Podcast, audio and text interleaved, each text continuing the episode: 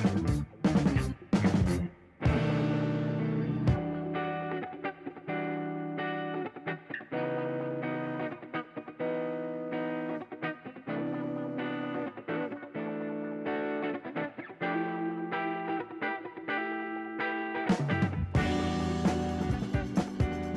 Hello, everyone, and welcome to another edition of the Into the Burrow podcast here on the TBR Media Network. My name is Jared, your host for the day, and we have got a very special episode for you.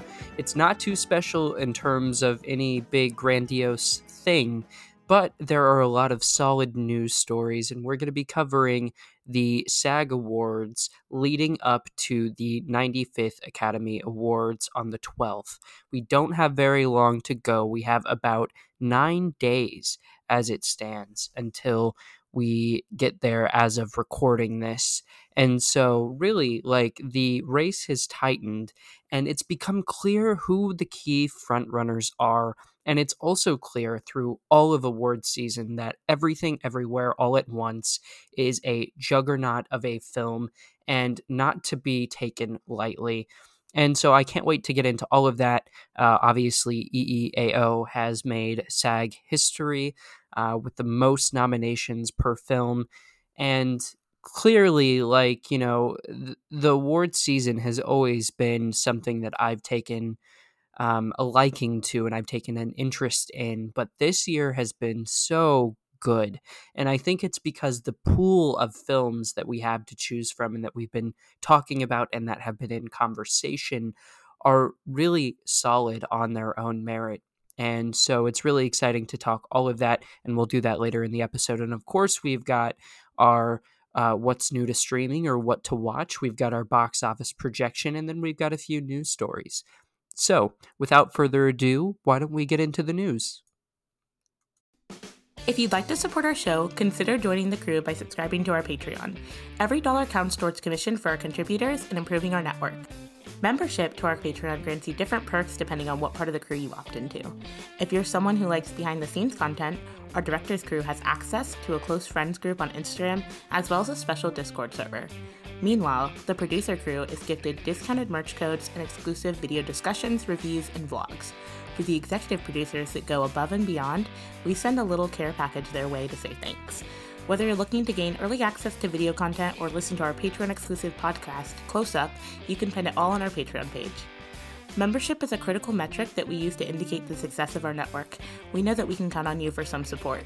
Head over to patreon.com slash theburrowmedia to sign up. TBR Media is your movie refuge.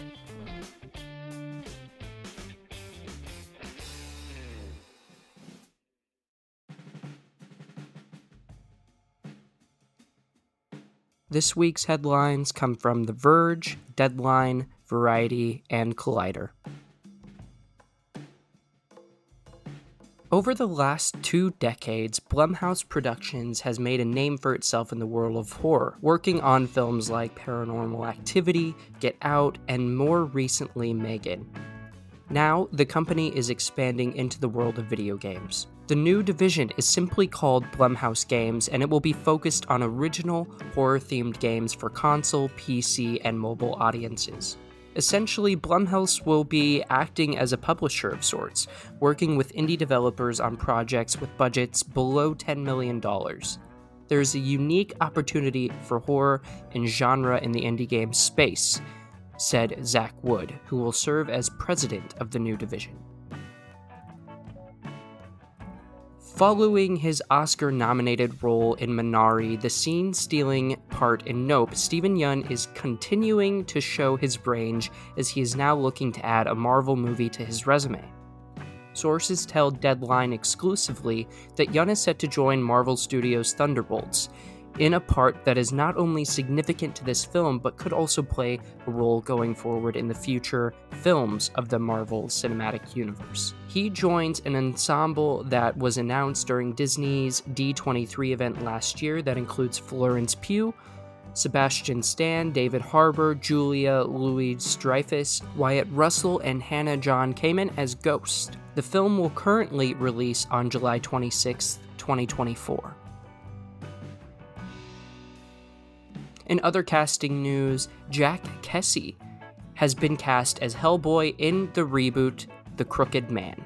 Kesy is best known for playing Black Tom in Deadpool 2 and for movies 12 Strong and Baywatch, as well as series Claws and The Strain. Finally, let's talk some box office projection. Creed 3 is set to knock down Ant Man and the Wasp Quantumania with a 36 million plus debut. Creed 3, which Michael B. Jordan directed in his feature filmmaking debut, is projected to earn a trilogy best of 36 million to 40 million from just over 4,000 North American theaters in its opening weekend.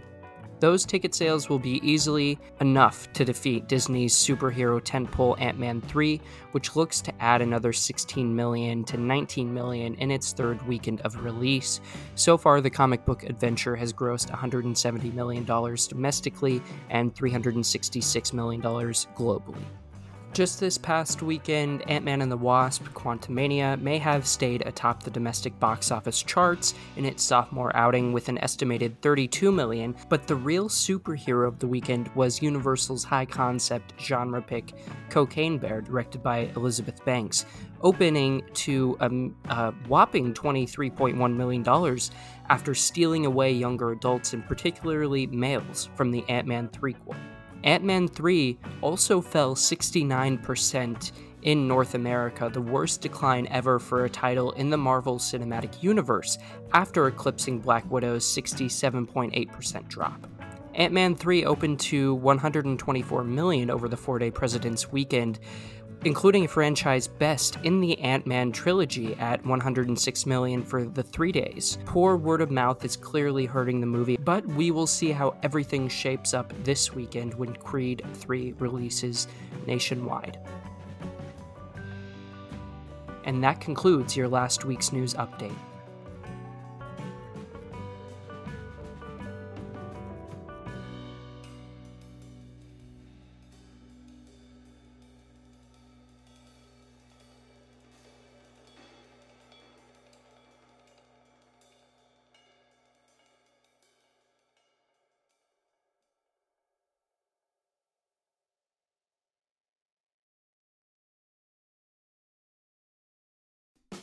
Have you checked out our YouTube channel yet?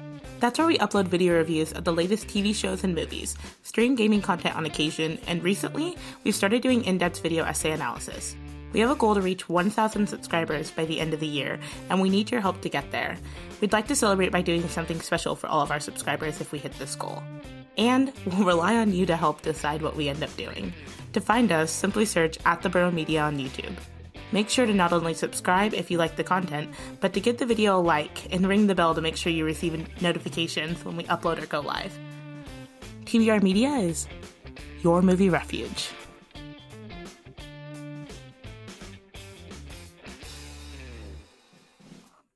All right, and we are just going to cover some brief SAG award mentions here because really this was the last award show before we reach the Academy Awards next Sunday.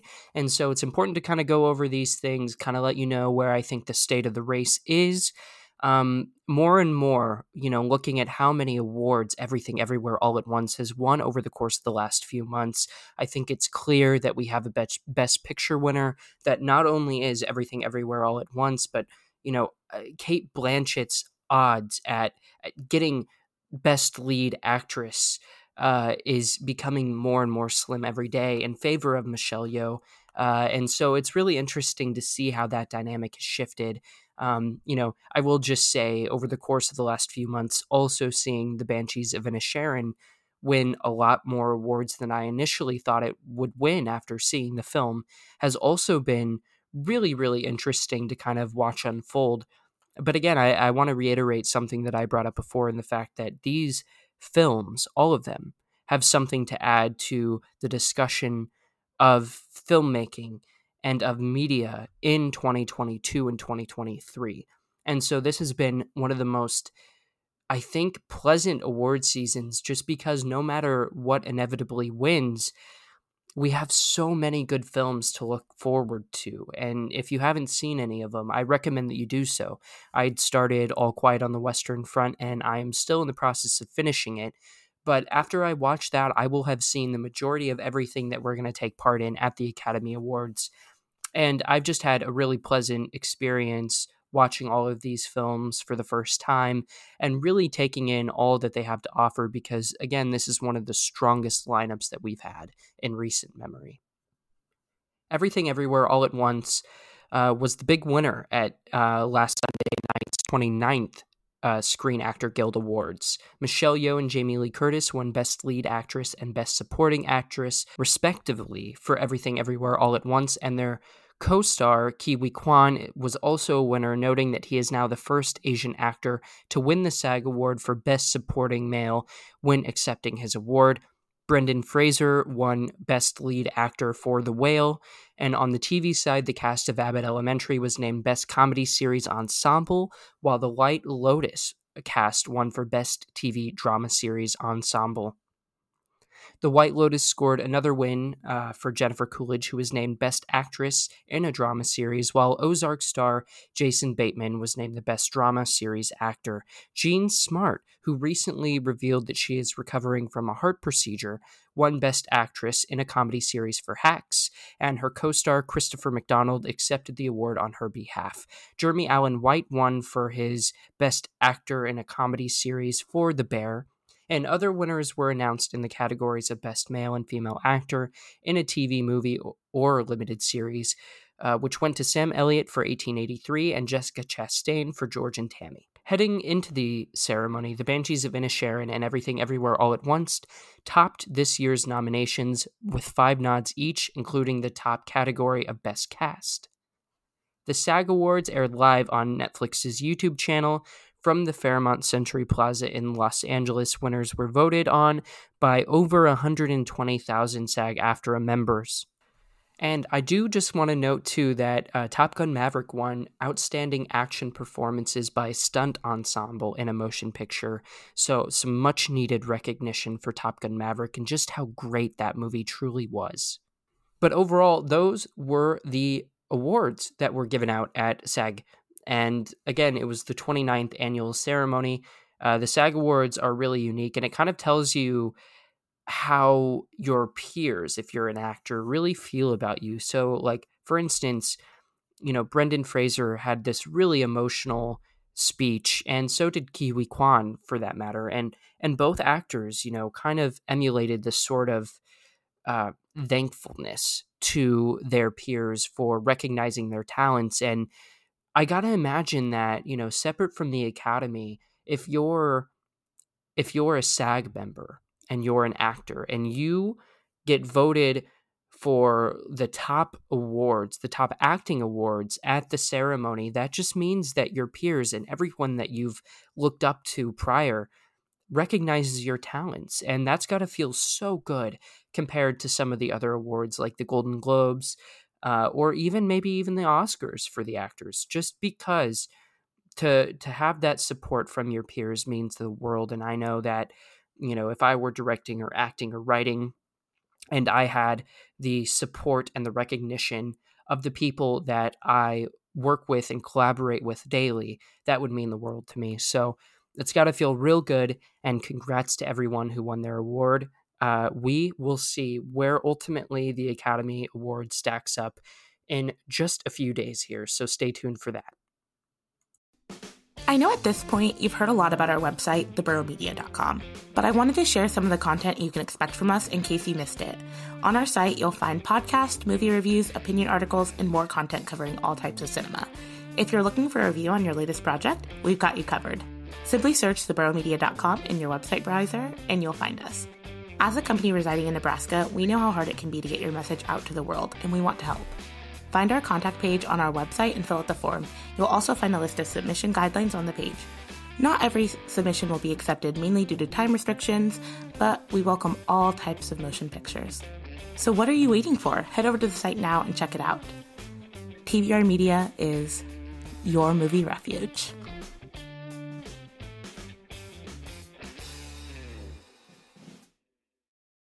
And I'm sure you're all wondering what you can watch this weekend, the weekend of the 3rd, and boy, do we have some heavy hitters First off, we have The Mandalorian Season 3 on Disney Plus. It premiered on March 1st. Um, before you watch this, you might want to catch up on the Book of Boba Fett, which was basically Mando Season 2.5. But nonetheless, it has returned and it's getting very positively received. Then on Prime Video, we have Daisy Jones and the Six. Uh, a successful rock band in the 1970s is torn apart because of rocky relationships between some of its members. No, this is not a biopic of Fleetwood Mac, though author Taylor Jenkins Reid certainly took a page from their story for her novel. Adapted into a limited series, Daisy Jones and the Six follows a rise and epic fall of an iconic band fronted by charismatic lead singers Daisy Jones and Billy Dunn and this premiered on March 3rd, so you can watch that later tonight. Chris Rock's special Selective Outrage is on Netflix. We don't often cover the world of stand up comedy, but this special will probably hit a little bit different. No, we're not talking about the slap, though we bet Rock will bring that up. Chris Rock's Netflix special is the streaming service's first live event. Yes, Netflix, which has only offered on demand content, is realizing all the best streaming services have taken a page out of linear TV with live programming. In the event, Rock's second Netflix comedy show will start at 10 p.m. Eastern Time on March 4th. In addition, Netflix will offer pre and post shows featuring a whole crew of people to talk about all the special has to offer. And again, you can stream that at 10 p.m. Eastern Time on March 4th, only on Netflix. On HBO, we have Perry Mason Season 2 streaming on March 6th, and on Hulu, we have History of the World Part 2. And for those of you who like reality TV, or at least some that like reality TV, Perfect Match has been a wildly chaotic show um, on Netflix. It's a reality TV show. It's kind of a lot like Too Hot to Handle, although you can kind of pair up and match up with anyone you want. Physical contact is allowed. But the thing that makes it unique is if you are someone who watches a lot of reality TV and you watch a lot of Netflix reality TV, they take you know their contestants from all across their different shows so there are people from the mole there are people from love is blind there are people from uh, sexy beast there are people uh, from all the different netflix shows too hot to handle of course and you kind of get paired with all of these people that you're familiar with, which makes it even more interesting because you already have somewhat of a parasocial relationship attached to them. So I recommend that. Uh, part two just dropped um, on the 28th, I believe. So they split that season into two parts as well, which I think, you know, taking a page out of linear TV, once again, Netflix is starting to realize that you kind of need to scatter things out a little bit more tactfully just to make sure that you can keep people's attention for longer than a week. Nonetheless, uh, that is what you have to stream. And thank you, everyone, for listening to this episode of the podcast. I am glad to be back. I took a month off. Ren did her thing. Had two wonderful episodes of the Into the Burrow podcast for Black History Month. Uh, really important discussions were had. You know what what Tubi TV is doing to kind of amplify Black voices and Black creators, among with the successes of shows like Abbott Elementary. I think all of that is such important discussion and it's important to have it in award season specifically you know to keep people on their toes and to keep pushing for more representation and in the right direction. So i wanted to thank you all for listening to that. I hope you enjoyed it. Without further ado we are signing off for this week. We will see you next week right here on the into the burrow podcast. Thank you everyone and take care